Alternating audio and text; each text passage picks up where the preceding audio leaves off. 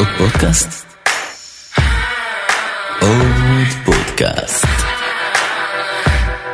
עוד פודקאסט לסטארט-אפים.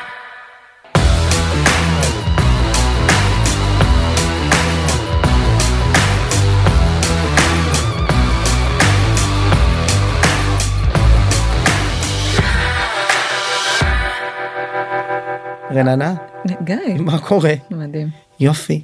אה, אנחנו פה לדבר קצת על אה, VCs, איך אה, הם על עובדים. VC מדברים? כן, ותהליכי השקעה, לא על החיים עצמם. כן. לפני זה נראה לי תספרי קצת אה, למאזינות ולמאזינים עלייך. אני אשמח. מאוד. אני אשמח. אמ, אני אה, רננה אשכנזי, אני אה, שותפה בגרוב. אמ, לגרוב הגעתי, אני נמצאת בגרוב בערך אה, חמש שנים, אבל הגעתי מאוד מאוד רחוק מהון סיכון עד כמה שאפשר להגיע רחוק. אה, את רוב הקריירה שלי ביליתי ב-Applied Materials, התחלתי בפיתוח, אה, באיזה שלב עברתי ל-product. אחרי כמה שנים בשיקגו עזבתי את Applied, בשיקגו. אחרי כמה שנים ב-Applied עזבתי אה, את הארץ, עברתי לשיקגו, עשיתי שם את התואר השני שלי בהנדסת חשמל והנדסה ביורפואית, ונשארתי לעבוד תקופה במרכז שמפתח אמצעים דיאגנוסטיים למדינות עולם שלישי. זה מגניב כמו שזה נשמע. ניהלתי שם צוות פיתוח, אה, עבדתי בעוד איזושהי חברת מדיקל ואז אה, אה, עזבתי את שיקגו, חזרתי לארץ. לא היו פה תינוקות אפריקאים להציל, אז הייתה לי איזה אפיזודת סטארט-אפים קצרה, מאוד מאוד לא מוצלחת, אמ, אבל מלמדת. ואז חזרתי לאפלייד לעוד, לעוד כמה שנים, הייתי מעורבת בהקמה של חטיבה טכנולוגית חדשה שאותה ניהלתי כמה שנים. אמ, ובערך לפני חמש שנים כשתהיתי מה אני אעשה כשאני אהיה גדולה, פגשתי די במקרה את מי שהם היום שני השותפים שלי, אה, לוטן לבקוביץ' ודוב מורן. אה, זה סיפור ארוך אבל אבל אבל בסופו ואחרי אני בדרך כלל אומרת שזה היה אחרי קראש מקצועי הדדי. אה, הצטרפתי לקרן גרוב הייתה אז בימים הראשונים שלה לא בימים הראשונים שלה בשלהי הקרן הראשונה. הפכתי להיות שותפה בקרן השנייה היום אנחנו אה, משקיעים מהקרן השלישית שלנו Grove. כל אחד מאיתנו מספר את הסיפור של Grove קצת אחרת אבל Grove בגדול היא קרן הון סיכון שמשקיעה בסטארט-אפים אה, בשלבים יחסית מוקדמים כל דבר בין pre-seed לכזה A מוקדם naming convention זה משהו שמאוד השתנה מהמם. בשנים האחרונות. אמ, ויש לנו פוקוס טכנולוגי די עמוק. אז היום בערך שליש מהפורטפוליו זה הדברים המשוגעים. אה, מחשוב לחלל ומחשוב קוונטי ו-silicon photonics ו-advanced semi ועוד קללות אה, כאלה. ושני שליש טכנולוגיות קצת יותר אה, כלליות בעולמות ה-edge וה-infrastructure אז הרבה DevOps, DevTools, Cloud, המון digital health שהתחלנו לעשות בשנתיים וחצי האחרונות. אה, מנהלים משהו כמו חצי מיליארד אה, דולר ואנחנו ארבעה שותפים אז דוב כמו שאמרתי לוטן אה, ליאור שהיה אחד ה-founderים של SolarEdge כמו ששמת לב יש לי שותפים גם מוצלחים וגם שהצליחו ממש בגדול בסטארט-אפים שלהם איפה שאני ממש נכשלתי. וזהו זה אנחנו ואני מדליק? אולטרה נתקדם. יאללה. מה נדבר אמרנו VC נכון. נדבר את. קובעת. אז אני אמ, כשדיברנו על ה... אה, כשדיברנו על הסשן הזה אמרתי לך שלא משנה על מה מבקשים ממני לדבר אני תמיד מביאה את אותה מצגת אני משנה את הטייטל שלה משנה קצת את, ה... אה, את הלוגו אבל אבל השקפים תמיד אותם שקפים אה, כי זה מה שאנשים זה מה שמעניין אנשים לשמוע ממני אני קוראת לזה VC 101 אבל אתה באמת יכול לקרוא לזה איך שאתה רוצה. ו... ואמרתי לך גם שאם אני הייתי צריכה אם אני הייתי צריכה לגייס היום כסף אני חושבת שהייתי מצליחה לגייס כמה שאני רוצה כי. בסוף כל מה שיזמים צריכים להבין בעיניי כשהם מגיעים לפיצ'ים משקיעים זה על איזה שאלות משקיע מנסה לענות לעצמו בראש כשהוא פוגש יזם. וזה תמיד אותן שאלות לא משנה לאיזה קרן אתה מגיע ולא משנה איזה משקיע אתה פוגש. השאלות שבסוף בסוף בסוף הוא מנסה לענות לעצמו עליהן הן אותן שאלות. הן לא נורא מסובכות. צריך לזכור שהמשקיע נכנס לפגישה עם מלא כאבי ראש אז זרקתי פה כמה נושאים לא בטוח שנדבר על uh, כולם um, אבל בגדול מה שחשבתי שנדבר עליו uh, זה איך אנחנו בוחרים בסוף במה להשקיע מה אנחנו מחפשים ביזמים ובחברות קצת דינמיקות של סבבים קצת אולי uh, אלוקציות ו, um, ובעיקר על התהליך. רוצה לגייס כסף איפה אתה מתחיל דרך איפה אתה עובר ו, ולמה אפשר אה, לצפות. מצוין. אמ, אנחנו לא נדבר הרבה על, אה, על הבעיה הזאתי אגב קראתי לזה VC problem number one אפשר לקרוא לזה VC headache number one בגדול זה הכאבי ראש שאנחנו קמים איתם בבוקר.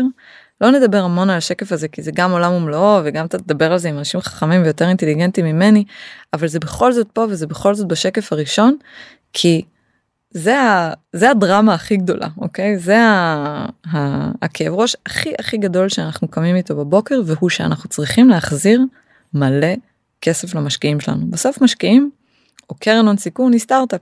כדי שאני אוכל להשקיע ביזמים אני צריכה לגייס כסף ממשקיעים שלי.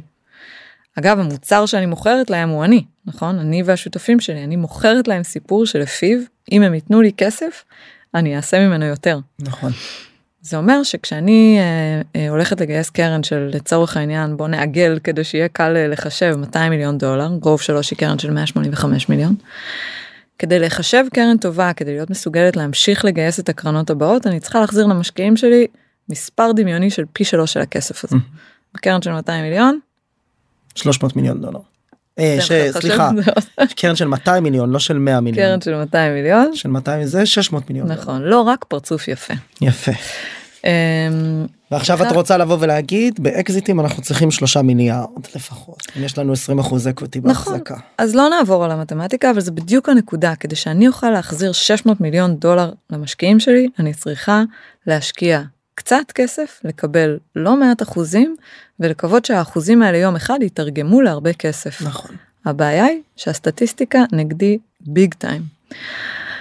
לא משנה פה דוגמה של 10 כשתעברו על ה-VC economics אז אה, ייתנו לך מספרים אחרים בסוף בסוף הסטטיסטיקה אומרת שרוב הסטארט-אפים לא מצליחים. זה אומר שמי שמצליח חייב להצליח בענק. הבעיה השנייה שלנו פעם אמרו לי שזה שקף מעליב. הבעיה השנייה שלנו זה שאנחנו רואים המון בסוף קרן טובה פוגשת הרבה יזמים כמה זה הרבה מאות אלפים של יזמים בשנה. זה אומר שסף הרעש הוא מאוד מאוד גבוה נכון? קשה נורא להישאר מרוכז ולא לפספס כשאתה רואה מלא. אתה רואה מלא באותו תחום, אתה רואה מלא דומים, אתה סתם רואה המון. ומתוך המלא האלה בסוף בסוף אתה משקיע ביחסית מעט אם תחשוב על הפאנל הגיעו אלף יזמים ויזמות למשרד שלך עברו לפגישה השנייה 30 אחוז מהדבר הזה מהמם. 25 אחוז מהדבר הזה זה 250 300 תחשוב על תחשוב על המסננת הזאת. ואחר כך עוד כמה עשרות יגיעו לדו דיליג'נס יותר מעמיק ובסוף בסוף תשקיע בכמה סטארט-אפים בודדים בשנה שבעה שמונה זה מסננת עם אה, עם וואחד חורים כן. קל לפספס וזה שקל לפספס אומר שאנחנו חיים בפומו תמידי. אני צדקתי שאמרתי לו אני הייתי צריך לפגוש אותו. רגע מישהו אחר עשה את העסקה הזאתי מה זה אומר עליי מה הוא יודע שאני לא. מה הוא יודע שאני לא יודע. עכשיו אה, בעיה 3 4 5 אגב 7 8 9 10 יש לנו מלא בעיות זה שנורא קשה לבחור מי יצליח כן? הרי כשאתה משקיע בשלבים מוקדמים גרוב משקיעה בפריסיד בסיד הרבה פעמים אין שם כלום יש שם צוות יש שם איזשהו רעיון במקרה הטוב יש ולידציה חזקה אבל כל כך הרבה דברים אתה לא יודע אתה הולך לפתור פה משוואה עם הרבה יותר נעלמים מקבועים ואתה יודע שיש מלא דברים שאתה לא יודע. אתה לגמרי. יודע שיש מלא דברים שאתה לא יודע, אתה יודע שיש מלא דברים שהשתנו. 30 סטארט-אפים בסטלט שאתה לא יודע עליהם שעושים בדיוק אותו דבר. אה, מגפה גלובלית שהולכת לשבש את אה, הדרך שבה העולם עובד. supply chains שהשתבשו לגמרי בגלל שיש מחסור בצ'יפים. פוטין שיחליט לפלוש לאוקראינה ומחירי החיטה יעלו. כל הדברים האלה שיש לך אפס שליטה עליהם יכולים לקרות, קורים. אה, אגב, הם לא צריכים להיות כל כך דרמטיים, כן? כן. אמ, ו, וזה אומר שאתה יוצא לדרך עם המון סימני שאלה ואתה עדיין צריך לקבל החלטה, ואגב, החלטה ששווה הרבה כסף. ה- עוד נקודה היא קשורה לכימיה ול- ולדינמיקה בסוף אתה משקיע זאת הקלישאה הכי גדולה של האקוסיסטם אבל היא נכונה באמת אתה משקיע באנשים. וזה אומר שאתה יודע שאתה הולך לעבוד עם האנשים האלה המון זמן. ו-unfortunately אי אפשר להתגרש ממשקיעים אפשר פשוט מאוד מסובך מאוד יקר. אה, מאוד ו- קשה. ומאוד קשה כן. אה, זה אומר שמעבר לכל השאלות שאתה מנסה לענות לעצמך עליהן ונדבר עוד רגע על השאלות האלה. אה, אתה גם צריך להרגיש בבטן שאתה והבן אדם הזה מולך זה fit. זה יכול לעבוד וזה יכול לעבוד הרבה זמן. זה פשוט מכניס עוד איזשהו שיקול למערכת השיקולים שקשה נורא לכמת אותו נכון? כן וגם עד שלא חווית תקופת זמן כזו את ה-flow הזה של מערכת היחסים מאוד קשה באמת להבין מה זה אומר מנטלית ורגשית. נכון. יש אה, ציטוט שאני אוהב לצטט זה לא ציטוט שלי של איזה שותף ב-Andreessen Horowitz שבא לפה לכנס ואני משתמש בו הרבה ולדעתי הוא כבר נפוץ בתעשייה שהוא בא ואומר פעם אמרת אמרנו שכשאתה צריך לבחור את השותפים שלך זה כמו להתחתן אבל היום בסיליקון וואלי אורך של נישואים הוא 4 4 וחצי שנים עד שמתגרשים. סטארט-אפים מוצלחים דווקא הזמן שלהם להנפקה או לאירוע הנזלה גדול נכון. רק עולה. אז אל תבחרו את השותף שלכם כמו שאתם בוחרים את הכלה או החתן שלכם תבחרו אותו יותר טוב זה אפילו יותר חשוב. זה מעניין כי בעצם אפשר להגיד שכשאתה הולך לבחור את הכלה או החתן שלך תבחר אותו כמו שאתה הולך לבחור את הסטארט-אפ. בדיוק זה כבר הפוך עכשיו. בחר אותה כמו שאתה בוחר קו-פאונדר. כן. אמ, אז בסוף בסוף איך מחליטים? אתה קצת מתאהב, אוקיי? ולא סתם אנחנו כל הזמן משתמשים באנלוגיות האלה של מערכות יחסים ושל... כי בסוף להשקיע בשלבים מוקדמים זה איזשהו שילוב של ראש ובטן, נכון? It's, it's a mixture of science and art. זה לחשוב בראש, זה להרגיש בבטן, זה להתרגש בלב, ונורא נורא נורא להתאהב בשלושה דברים שבסוף אפשר, אתה יודע, לחלק אותם לעוד המון המון סאב סקשנים, אנחנו נדבר, נחפור, אבל זה תמיד מסביב לאותן שלוש קומפוננטות, זה הצוות, מהמם. ואי אפשר להגזים בכמה זה חשוב, זה המוצר או הטכנולוגיה, וזה השוק. ולקרנות יש ראשי תיבות מקסימים מסביב לשלושת הקומפוננטות האלה, אבל זה תמיד מסביב לשלושת הדברים האלה שככל שאתה משקיע מאוחר יותר, ה- אולי היכולת לכמת את הדברים האלה עולה, וככל שאתה משקיע מוקדם יותר, זה, זה יותר אה, רך. כן. בגלל זה זה שרירים שונים. יש. משקלים בין, ה, בין הקטגוריות האלה של טים טכנולוגי טעם כמו שאומרים שלושת ה-T's או, כן. או בעצם צוות מוצר טכנולוגיה ושוק אנחנו נותנים לאחד מהם משקל יתר מלאחרים נגיד לצוות. אז uh, זאת שאלה טובה שאין לי עליה תשובה חד משמעית כלומר רוב המשקיעים שתדבר איתם אני חושבת לא עשיתי סקר יגידו לך שצוות זה הדבר הכי חשוב. העניין הוא ש... ו... והם ישקיעו בצוות מנצח any day עם רעיון בינוני על פני צוות בינוני עם רעיון מנצח. כי הגישה אומרת שבשלבים מוקדמים צוות מנצח will figure it out אם המוצר הוא בינוני או השוק הוא לא בדיוק הם ימצאו את הדרך לנווט את עצמם למשהו מנצח. אה, אבל בסוף בסוף שלושת הדברים האלה צריכים להיות מאוד חזקים עכשיו אני אה, יש לי אני לא יודעת אני אני קוראת למנטורית שלי חברה אה, אה, שותפה ב- ב- באנדריסן הורוביץ אה, ג'ולי יו שאומרת שלה יש score card. אנחנו מדברות על זה המון על איך היא מגיעה ל-conviction. יש לה score card שעל פיו היא מדרגת את כל ההשקעות שלה. והיא אומרת ש, שכולל גם את שלושת הדברים האלה וגם עוד כל, כל, עוד כל, כל, כל מיני componentות והיא אומרת מעולם לא השקעתי בחברה שבה בכל אחת מה-componentות האלה היה ציון של שמונה וחצי לא היה ציון של מעל שמונה וחצי. אה, כי בסוף קשה להשתכנע גם בצוות פגז כשאתה לא מאמין בשוק ואתה לא מאמין במוצר. אה, נורא קשה להשתכנע לשים צ'ק גדול אבל אבל אני לוקחת בחזרה את מה שאמרתי כן אני חושבת ש, ש, שצוות אולי בשלבים מוקדמים יקבל יותר אה, יקבל יותר יקבל משקל. יותר משקל. אוקיי. עכשיו בוא נדבר רגע על הפרוסס, בדיוק. אוקיי? אמ, בסוף צריך לזכור כשנכנסים לפגישה עם משקיע מה המטרה. ו, ובוא נחלק את זה רגע למטרה טווח קצר ומטרה טווח בינוני ומטרה טווח ארוך. ברור. טווח בינוני ארוך, אתה רוצה כסף. טווח קצר, כל מה שאתה רוצה זה פגישה שנייה. אתה רק רוצה לספר משהו מספיק מעניין כדי שהצד השני יגיד נראה לי ששווה to double click on this. מהמם. כי אם אתה זוכר את המספרים של ההתחלה של הפאנל של פגשנו אלף יזמים ואז השקענו בשבעה שמונה. הדרופ הכי גדול הוא בין הפגישה הראשונה לשנייה. רוב הסטארט-אפים נופלים בנקודה הזאתי. זה אחלה, זה לא מספיק מעניין כדי להשקיע בזה את המשאבים כדי להתעמק בזה. וזה חוזר לסף הרעש, נכון? עכשיו, יש פה איזשהו אה, אה, סיפור מאתגר, כי מצד אחד אתה רוצה להיות יוצא דופן ומעניין, מצד שני אתה לא רוצה להיכנס ליותר מדי פרטים, כי קשה נורא להיות מרוכז במלא פרטים, אל תשכח שלפניך ואחריך יש עוד יש- פגישה. יש עוד פגישה. ושקל לטבוע בדיטלס ושקל לאבד את, ה, את הפלואו ושבדרך כלל, ממש בדרך כלל, אתה מבין בנושא שעליו אתה מדבר כל דבר בין פי 2 לפי 9,000 ממי שיושב מולך, אה, אז נורא קל או לנסות להסביר נורא נורא לעומק או לחילופין לחשוב שמישהו מולך כן מבין ואז לדלג על, ה, על ההסבר. אז יש פה איזה מין קונפליקט בין אני רוצה להיות מעמיק ומעניין אני לא רוצה לייגע ולהיכנס יותר מדי פרטים.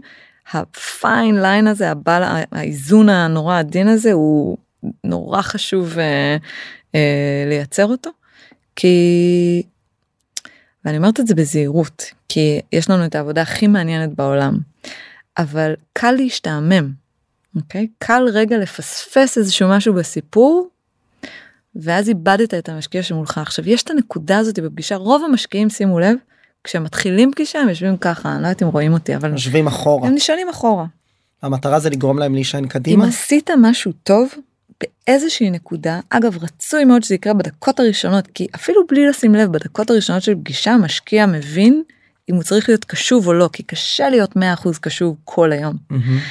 אם עשית משהו טוב בדקות הראשונות של הפגישה המשקיעים עושים ככה. אם לא רואים אותי אני נשענת קדימה. ואז אתה יודע ש... שאתה... ש... שמצבך טוב. לפני שאנחנו נכנסים ל-high level של השוק אני כן רוצה לדבר עוד שנייה על התהליך. על ב- תהליך צודק. את יכולה קצת לתאר איך הוא נראה אני היום כיזם ניגש לקרן. כבר קיבלתי הכנתי את הטבלה של ה-CRM של כל המשקיעים פניתי ליזמי חברות הפורטפוליו ומשקיעים חברים כדי לקבל intros עבדתי על הסיפור שלי. הבנתי מה אני רוצה להגיד יש לי מצגת הכל מוכן. עכשיו הגעתי ופניתי ל-Grove אה, ו- ל-Grove Ventures ב-intro. איזה סוג של תהליך אני אמור לצפות לו בדרך כלל גם ברמת ה-process ואולי טיפה טיפה due diligence אבל בעיקר ב-process. מעולה. אה, מעולה ואני אני לא אגע בכל מה שאמרת עד עכשיו אבל כל מה שאמרת עד עכשיו הוא חלק קריטי מה-process. לגמרי. אז אם יהיה לנו זמן כן נגיד על זה מילה אבל בוא נגיד שאת כל החלק של עד של עד שהגעת פיזית לפגישה עשית מושלם. תהליך ארוך וחשוב נורא שיעורי בית האלה מאוד. Um, אתה מגיע לפגישה ואתה מספר את הסיפור שלך uh, ממליצה בחום להיות מסוגל להגיד במשפט מה אתה עושה. בסוף בעיניי זה תמיד המבחן שלי אם אני יכולה לצאת מפגישה ולהגיד לאחד השותפים שלי תקשיבו פגשתי עכשיו יזם או יזמת מדהימים זה מה שהם עושים. משהו עשית טוב את הסיפור שלך מישהו מוסר הלאה זה בסוף הסיפור. אז תזכרו שאת הסיפור שלכם מישהו מוסר הלאה ושאתם רוצים שיהיה מסוגל לעשות את זה בצורה פשוטה כי זה קצת טלפון שבור נכון?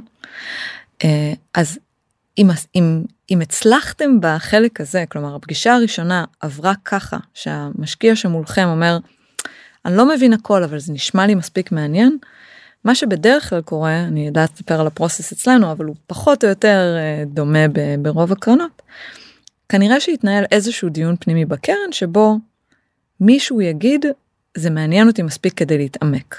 עכשיו הדרך שבה אני עובדת זה יצאתי מפגישה מעניינת אני מייצרת לעצמי את רשימת השאלות שאני רוצה להיות מסוגלת לענות עליהן כדי להשתכנע. לפגישה הבאה. אני מייצרת לעצמי את רשימת השאלות שאני רוצה לענות עליהן כדי להשתכנע ולהשקיע. עכשיו זה נשמע כאילו זה תמיד אותם שאלות נכון אמרנו שוק צוות מוצר אבל תמיד סימן השאלה זז או תמיד סימן השאלה המשמעותי נמצא במקום קצת אחר לפעמים ברור שהצוות מדהים אבל לא ברור שהשוק מספיק גדול לפעמים ברור שהשוק גדול אבל לא ברור שהטכנולוגיה היא פיזבילית לא, לא בטוח שאפשר לעשות את זה. מהמם. סימני השאלה תמיד קצת זזים ואתה רוצה אני רוצה להבין על מה אני צריכה לענות לעצמי ולשותפים שלי כדי אה, כדי שהם יצביעו כן כדי שנעשה את ההשקעה. מהמם. אז אני מתחילה ברשימת השאלות ואז בדרכים שבהם אני רוצה לענות על השאלות האלה מהמם. אוקיי מומחי תעשייה אנשי אקדמיה לקוחות פוטנציאליים אה, מתחרים אה, כמובן אה, רפרנסים על הצוות ו... אז אני מייצרת לעצמי את השאלות ואת הדרך לענות על השאלות האלה מהמם. גוגל גם מעורב המון באיך עונים על השאלות האלה. ואז אני מבינה מה אני צריכה מהיזמים כלומר על איזה מהשאלות אני אצטרך את עזרת היזמים והיזמות ועל מה אני יכולה לענות בעצמי. ואז אני קובעת את הפגישה השנייה. ואומרת להם. זה מה שאני רוצה להיות אה, מסוגלת להשתכנע בו אלה האנשים שאני רוצה לדבר איתם. אה, כמובן שאתה רוצה לקבל אישור לכל אחד מהדברים האלה מה, ברור, מהיזמים. לפ- לפנות ללקוחות או ל... ברור. אני, אני כן רוצה ברמת המאוד טכני היי לבל של הפרוסס, מהמם. לכמה פרישות אני בדרך כלל כיזם כשאני מתחיל תהליך השקעה צריך לצפות. מעבר ל... אני כן. מדבר ואני בואי נחלק את זה אולי גם טכנית לאינטרנלי בתוך הקרן. מהמם. פגישה איתך, פגישה עם כן. ועדת השקעות, פגישה ווטאבר, מהמם. וחיצונית אני גם רוצה לחבר לשני לקוחות. אה, שלושה בעלי מניות, כן. ואנג'ל קודם. כן. שאלה טובה וזה כן מאוד משתנה מקרן לקרן מהמם. וזה גם משתנה כתלות בהיכרות של הקרן והמשקיע בעולם תוכן שבו אתה עובד נכון? כי אם אני עכשיו מסתכלת על חברה שאני מאוד מאוד מאוד בפרטים של העולם תוכן שלה אז אני לא צריכה אה, חמש פגישות נכון? אני אני מבינה אני רוצה רק כזה לוודא נקודות. מהמם. אבל בגדול הייתי אומרת שפגישה ראשונה עם, אה, עם אה, משקיע, פגישה שנייה של כזה deep dive, שלוש ארבע פגישות אה, עם, אה, עם לקוח או מומחה, שאלה פגישות בדרך כלל יותר קצרות, ואלה פגישות שלפחות אנחנו מאוד מאוד משתדלים שיהיו פגישות שיש בהן ערך גם ליזם, כי בסוף המטרה שלנו היא לא להתיש, כן? ברור. החוק הראשון של משקיע הון סיכון צריך להיות do no harm, אוקיי? אל תפריעו ואל תעשו נזק. והדבר הכי חשוב ליזמים וליזמות זה הזמן שלהם. אז בתהליך ה-due diligence אם אני לא מצליחה להביא ערך לחברה אה, עשיתי משהו לא בסדר. כי שיחות עם אה, שיחות עם מומחים ושיחות עם אה, לקוחות פוטנציאליים אמורות לעזור ל- ליזם או ליזמת נכון הן אמורות להיות פוטנציאל אה, שיתוף פעולה או ללמוד עוד משהו חדש. אמ, אז אתה יכול לספור אותם בכמות הפגישות שאתה צריך לצפות להם אבל גם יש בזה משהו שהוא עוזר לך אז אז אתה יודע זה קצת מתאזן בין המעיק לנותן ערך. אה, ואצלנו לפחות יש גם תהליך של אה, אה, שיחות מול ה-HR שלנו יש לנו VP HR שמטרתה לוודא שאנחנו לא משקיעים בפסיכופטים. זאת אומרת ממש מהזווית הפסיכולוגית קלינית. כן. אוקיי. אמ, ו, ופגישות וכל- עם כל הקרן וכל התהליך הזה לוקח כל דבר בין ב-20 ב-2021 22 הוא לוקח יומיים. שעתיים כן. שעתיים ופגישה חצי כן, פגישה כן, ושולחים term sheet וזה. נכון. אבל בימים כתיקונם. בימים כתיקונם התהליך הזה אמור לקחת בין שבועיים ל... הייתי אומרת חודש. עכשיו למה הוא לא אמור לקחת פחות? כי המון דברים וזאת הייתה הבעיה שלנו עם ה-rapid fire deal making של 2021 יש המון דברים שאפשר ללמוד ביומיים המון דברים אני יכולה לעשות מלא גוגל ואני יכולה לעשות המון שיחות. אני לא יכולה לקחת אותך לארוחת ערב ואז לשבת איתך על לא יודעת קפה או בירה או מה שזה לא יהיה שאתה אוהב לשתות. אנחנו לא יכולים להכיר עכשיו אתה רוצה להכיר אותי ואני רוצה להכיר אותך כי אנחנו הולכים לבלות ביחד המון זמן. ואת זה אי אפשר זה לזרז. אפשר ללמוד רק בתהליך נכון ואני לא יודעת כמה פעמים אה, יצא לך לצאת לדייט ראשון להתקשר לאמא שלך נראה לי שאמרתי לך את זה פעם להתקשר לאמא שלך להגיד לאמא מצאתי את הכלה שלי ואז בדייט השני להגיד בעצם אני ממש ממש ממש לא רוצה לפגוש אותך עוד פעם. אה, יש דברים שאי אפשר לקלוט בדייט ראשון. ו, ולכן אנחנו חשוב לנו לתת זמן לתהליך אגב זה בדיוק השלב שבו אנחנו אומרים ליזמים לכו תעשו שיעורי בית עלינו. אני דברו עם חברות פורטפוליו תבדקו מה קורה. חובה. אני אני לא יכולה להתגרש מיזם ויזם לא יכול להתגרש ממני ואתה לא רוצה לקחת כסף ממישהו? לפני שדיברת עם אנשים אחרים שלקחו ממנו כסף. לגמרי. אה, אז הזמן הזה נותן כלומר הזמן של התהליך נותן גם לחברה את, ה, את, ה, את המרחב הזה לעשות שיעורי בית. נורא חשוב. מעולה. אמ, אה, מבחינת ו- ה- אחרי וזה מה שנקרא שלב של תהליך השקעה אחרי זה יש גם בדרך כלל הצעה שזה מדברים על זה בהמשך ו-due diligence אבל לא ניגע בזה כרגע. אני חושב שכיסינו את התהליך פחות או יותר עשינו עבודה מאוד יפה. עשינו עבודה מאוד יפה כל. הכבוד לנו. כן.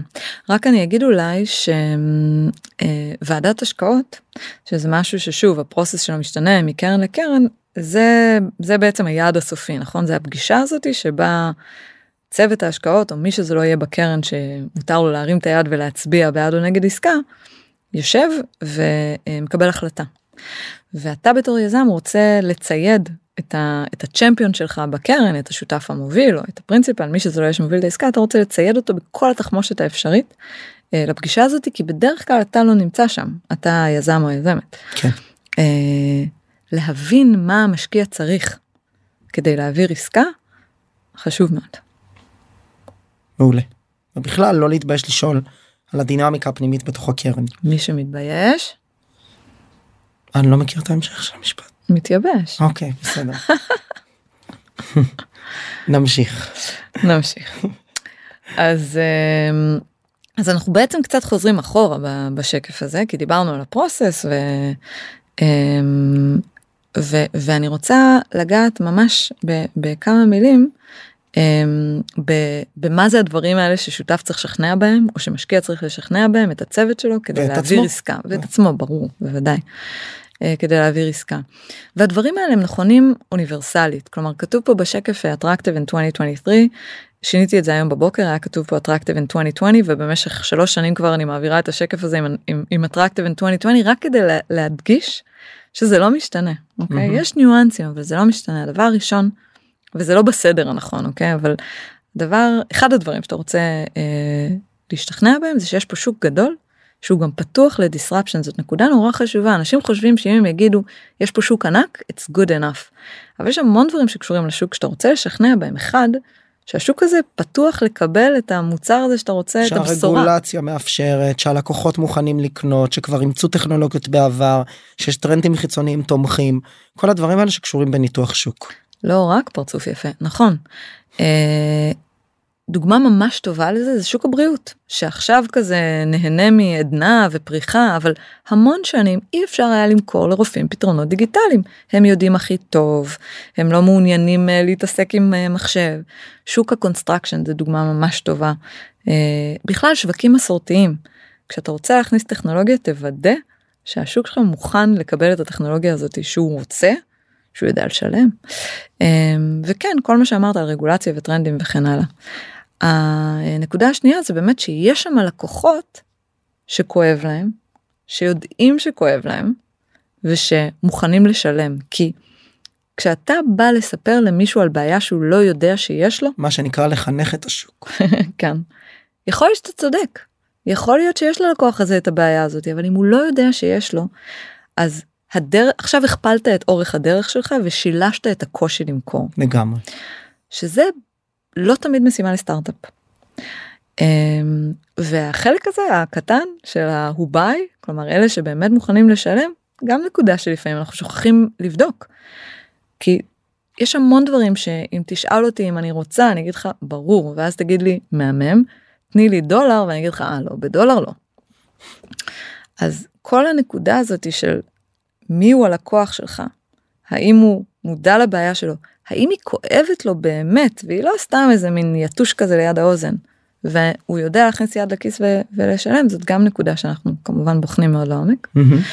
אה, נקודה שלישית זה שהמוצר או הטכנולוגיה או הבשורה הזאת שאתה בא לבשר היא מספיק משמעותית היא מספיק מבודלת כלומר היא מספיק שונה ממה שיש בחוץ. יש כל מיני דברים שהם אה, שהם אחלה כלומר פתרון יותר טוב ממה שיש היום בשוק אבל הוא לא מספיק יותר טוב.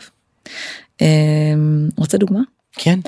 באחת הפגישות הראשונות שלי בגרוב אמ, פגשתי יזמים שרצו לפתח ערכה לבדיקת הריון שיורקים עליה. עכשיו הם אמרו היום אה, לא יודעת אם אתה אה, לא, לא, לא מניחה שיצא לך לעשות פיפי על מקל כדי לבדוק אם אתה בהיריון אבל זאת הדרך המקובלת. והם אמרו שני יזמים גברים אגב כמובן אמרו מה זאת אומרת איזה אישה לא תעדיף לירוק על מקל מאשר לעשות פיפי על מקל. אוקיי. עכשיו, זה כנראה נכון, אבל זה באמת כזה הבדל?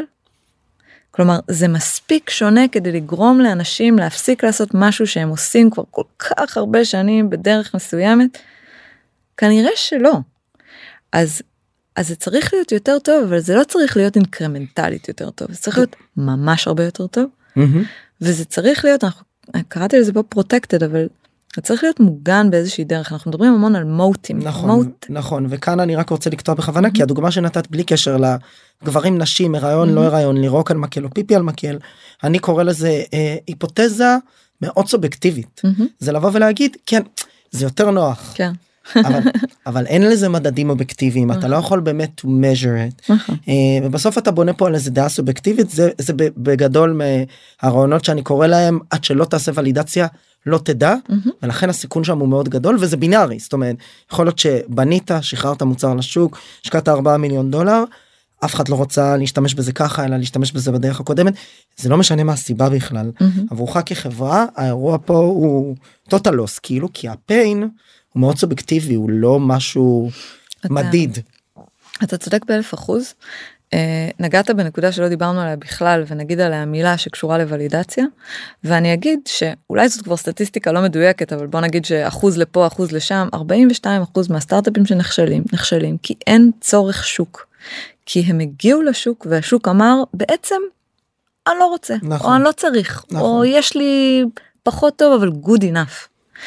Uh, הנקודה של הפרוטקטד אומרת שנניח שצדקת אוקיי הגעת לשוק עם מוצר מדהים וכולם רוצים אותו. משהו צריך להקשות על המתחרים שלך או על מישהו אחר לעשות את אותו דבר. עכשיו המשהו הזה לא חייב להיות פטנט משוגע על חומרה אה, שנורא קשה לייצר. הוא יכול להיות אה, קשור ל user base שהצלחת, שהצלחת לייצר, הוא יכול להיות קשור לצוות עם דיפרנציאציה אמיתית. הוא יכול להיות קשור להמון דברים אבל משהו שם צריך להקשות על אנשים אחרים לעשות אותו דבר. אמרתי שאנחנו קוראים לזה מוטים מוט זה, זה חפיר נכון זה החפיר מים הזה מסביב לטירה שלא יהיה נורא קל לקוזקים לפלוש. כן. כן. אמ, הוולידציה שהזכרת קודם זה כנראה הדבר הכי חזק שסטארט-אפ יכול אה, להגיע איתו. כי על כל הדברים האלה אני יכולה להתווכח. על כמה השוק גדול הרבה פעמים יזמים מגיעים או יזמות מגיעים עם אה, עם פרוג'קשנים נכון של Market and Market שב-2020 ב-2030 השוק יהיה 250 מיליארד דולר ויגדל ב CAGR של אה, 70 ו-9,000 אחוז. עם המון דברים אני יכולה להתווכח בגלל שהם חוזי עתיד. אני לא יכולה להתווכח עם ולידציה חזקה כן. עם השקף הזה שיש בו המון שורות ויש בו את שמות האנשים או שמות החברות או סוג האנשים או סוג החברות שאיתם היזמים דיברו. וזה מה שהם אמרו להם על ההנחות לגבי הכאב על ההנחות לגבי הפתרון על ההנחות לגבי התחרות על ההנחות לגבי ה-willingness to pay נכון כמה הם יהיו מוכנים לשלם מהמם. עם זה אי אפשר להתווכח וזה האסט בעיניי הכי חזק שיש לסטארט-אפ שבא לגייס ב-. בשלבים מוקדמים. מסכים. הנקודה האחרונה שהיא כנראה ראשונה היא צוות. צוות אה, חזק זה הדבר הכי אטרקטיבי ב- בסטארט-אפ זה הדבר שבאמת מייצר פומו. עכשיו מה זה צוות חזק זה לא הגדרה זה גם לא הגדרה בינארית אוקיי בגלל שלא כל הצוותים החזקים נראים אותו דבר זה נכון שזה קל אה, קל להגיד שכן שהם כולם אה, אנשי 81 או 8200 תלוי מאיזה יחידה הגעת. אה, לנו ברור מי היחידה ה- הנכונה להגיע ממנה לי ולך. אמ, אבל צוות חזק הוא, הוא יכול להיות פשוט צוות שבו יש את הקומבינציה הנכונה של יכולות. אה, מישהו שממש מכיר את השוק, מישהו שמאוד מבין בטכנולוגיה, ורצוי מישהו שיודע לבנות. עכשיו זאת אחת הסיבות שמשקיעים לא כל כך אוהבים להשקיע ביזמים בודדים בגלל שנורא קשה שבבן אדם אחד יהיו את כל הדברים האלה. מהמם. מעבר לזה פסיכולוגית זה נורא קשה. להקים סטארט-אפ זה דבר קשה זאת רכבת הרים משוגעת וקשה לצלוח אותה כשאתה לבד. אמ, מה קורה אם אתה אם אתם אה, חבורת יזמים או יזמות ואין לכם 15 שנות אה, ניסיון בתעשייה שבה אתם פועלים ואין לכם שני אקזיטים אה, מוצלחים מאחוריכם. אה, איך אתם נחשבים צוות מנצח? אז אז בעיניי הדרך ל- להתגבר במרכאות על, ה- על הדבר הזה, זה להקיף את עצמכם באנשים שכן. אה, אם אתה יודע שאתה צריך לחזק את הצוות במומחי טכנולוגיה, מומחי תעשייה, מומחי שוק, מומחי execution, זה מה שאתם צריכים לעשות. תעשו לעצמכם wish list של האנשים הכי טובים שאתם יכולים לצרף לצוות, key opinion leaders ואקדמיה ותעשייה, תמשכו אותם אליכם, זה יעשה כמה דברים. אחד, זה באמת ייתן לכם ערך, נכון? לאנשים האלה יש דברים להגיד ולעשות שיכולים מאוד לעזור. מהמם. ושתיים, זה יראה למשקיע שאתם מצליחים להביא את האנשים האלה אליכם. הרי בסוף, יזם או יזמת צריכים למכור כל הזמן, נכון? הם צריכים למכור ללקוחות, הם צריכים למכור לעובדים, הם צריכים. למכור למשקיעים. זה כאילו הפעם הראשונה שבה אתה מצליח למכור את, ה, את עצמך ואת הרעיון שלך. אמ, ואם הבן אדם ההוא הסכים להצטרף, אז יכול להיות שיש פה משהו, כי הוא הרי ממש מבין, נכון? זה עולה, נכון? אתה נותן לאנשים האלה איזשהו equity, אפשר לעשות שיחה שלמה על איך מנהלים את אה, מה, אה, מה מציעים ומה נותנים, אבל, אה, אבל זה באמת באמת priceless, להקיף את עצמך באנשים האלה שיכולים לתת לך ערך אמיתי. מסכים? על מה נעשה double click? זהו סיימנו?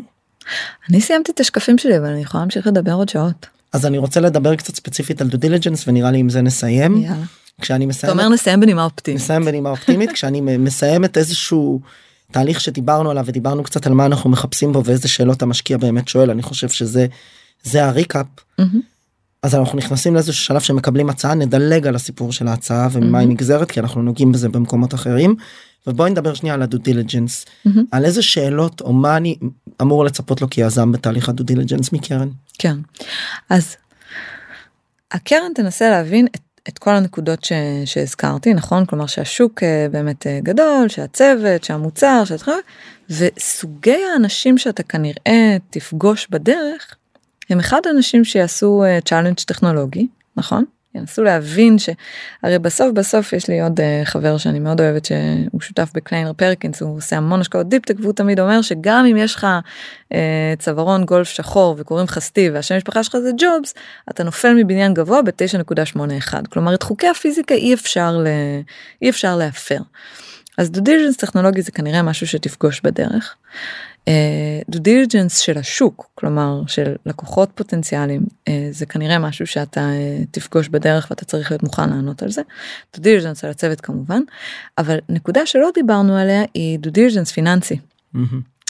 כשמשקיעים בסטארט-אפ אה, מוקדם מספרים זה אתה יודע זה כל דבר בין אה, הנחה אופטימית לשקר גס כן לא לא שקר גס אנחנו אבל אבל זה זה, זה מספרים שמישהו שם שם. אה, כשהקשר בינם לבין מה ש... לבין איך שהמספרים האלה יראו בסוף in actual אה, הוא כנראה לא מאוד גדול. ה- ה- מה שאתה צריך להיות מוכן בתור אה, יזם או יזמת אה, לענות עליו בדו דיליג'נס הפיננסי הזה או המספרי זה על ההנחות מאחוריהן. כי כשאתה אומר לי אני הולך ב-2023 למכור לעשרה לקוחות ב-500 דולר לשבוע בקצב כזה עם איקס כוח אדם אז אני רוצה שתסביר לי למה אתה אומר את זה. ומה זה אומר למה, אני, למה אתה אומר את זה?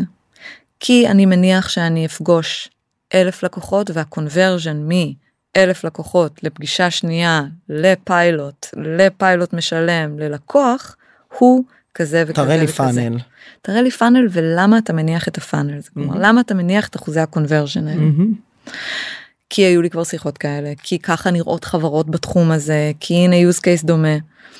אבל והנה כמות האנשים שאני צריך כדי לייצר את השיחות האלה והנה בדיוק. מאמצי ה-go to market שאני צריך כדי בדיוק. להגיע אליהם והנה בדיוק. המוצר שהם ישלמו עליו והנה למה המחיר יעלה פר סיט כי אני הולך לבנות את הפיצ'ר הזה והזה. והנה סייקל המכירה מהמם. עוד משהו שלפעמים אה, לפעמים קל לשכוח שמהרגע שפגשתי אותך וחשבת שהרעיון שלי טוב ועד הרגע ששילמת לי יכול לעבור זמן יש מרחק. כן יש מרחק יכול לעבור זמן והזמן הזה משתנה כתלות בכמה הארגון שלך מורכב מהמם. למכור לסטארט-אפ למכור ל consumer למכור ל enterprise ענק זה לא אותו תהליך מהמם. זה לא אותם אנשים שצריך לשכנע וזה לא אותו קצב. אז גם ההנחה הזאתי של כמה זמן לוקח לי להמיר לקוח אה, ללקוח לכסף זאת הנחה שאני רוצה אה, שאני רוצה לדעת שחשבת עליה. אז בכל מה שקשור למספרים לפייננשלס אתה צריך להיות מוכן לזה שיאתגרו אותך לגבי ההנחות שלך. אה, ו, ושוב אה, אף אחד לא יודע מי צודק אבל אבל זה מה שאני רוצה אה, לנסות להבין ו, ו, ו, וצריך לזכור ש. אנחנו בדרך כלל עושים איזשהו buffer נכון אתה תגיד לי שאתה הולך לעשות אה, מיליון דולר ב-2023 בראש שלי כנראה חילקתי בשלוש. אתה תגיד לי שהולך לעלות לך מיליון דולר לעשות את זה אני כנראה אכפיל בכל דבר בין אה, אחד וחצי לארבע תלוי כמה אני אה, כמה אתה כמה נדיבה את כמה אתה נראה לי מחובר למציאות. יש פה buffer ים. אבל לא צריך להגזים כלומר זה שאתה יודע שאני הולכת לגזור עליך מספרים לא אומר שאתה יכול אה, אה, להגזים לאף כיוון. אגב, יזמות נוטות להגזים לכיוון אחד ויזמים נוטים להגזים לכיוון השני לא, לא בהכללות כן אבל אבל זה מה שאנחנו קורה זה מה שאנחנו רואים. אמ, אז זה אה, זה לגבי הפייננשלס. אמ, נראה לי שזה מספיק שאלות לא? מספיק לגמרי רננה המון המון תודה. תודה לך גיא איזה כיף היה. היה ממש כיף.